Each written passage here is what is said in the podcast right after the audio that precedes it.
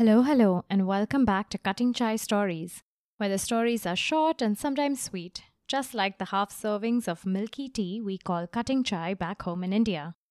No, we're not back with season 2 yet, though it's coming soon, so stay tuned. In the meantime, I wanted to share with you a bonus episode that also stems from a creative writing class I did with my kids a few weeks ago. That was a session for 9 and 10 year olds, and I was teaching onomatopoeia. That's basically a fancy way of saying sound word. Do you know what that is? An onomatopoeia is a word that sounds like the sound it is describing.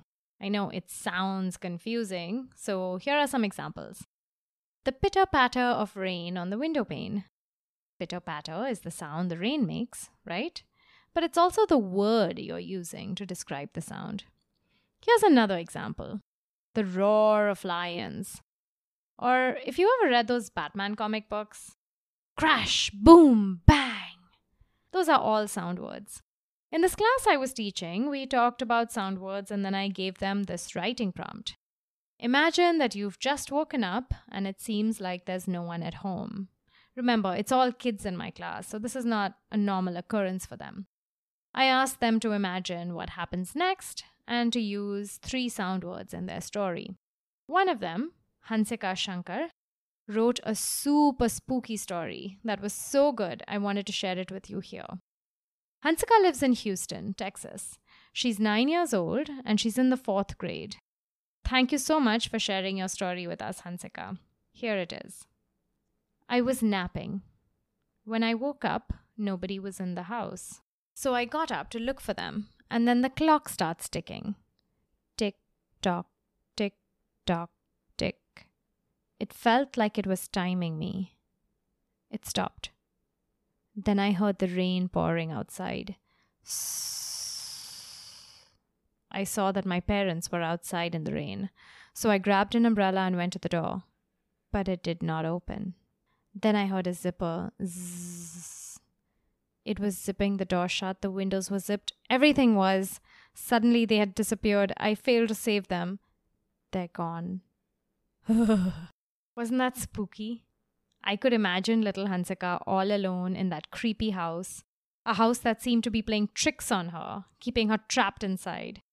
She took perfectly ordinary sounds the ticking of a clock, the hiss of the rain, and the sound of the zipper, and she turned them into something sinister. And then she played off of those sounds. The clock wasn't just ticking, it was timing her. And notice how she ended it on a tick. It was not tick tock, tick tock, tick tock. That doesn't feel scary, but she ended it with a tick tock, tick tock, tick, like it was left unfinished. It's still happening. The zipping sound wasn't her raincoat, it was the windows being zipped shut. That is one imaginative mind that came up with that story.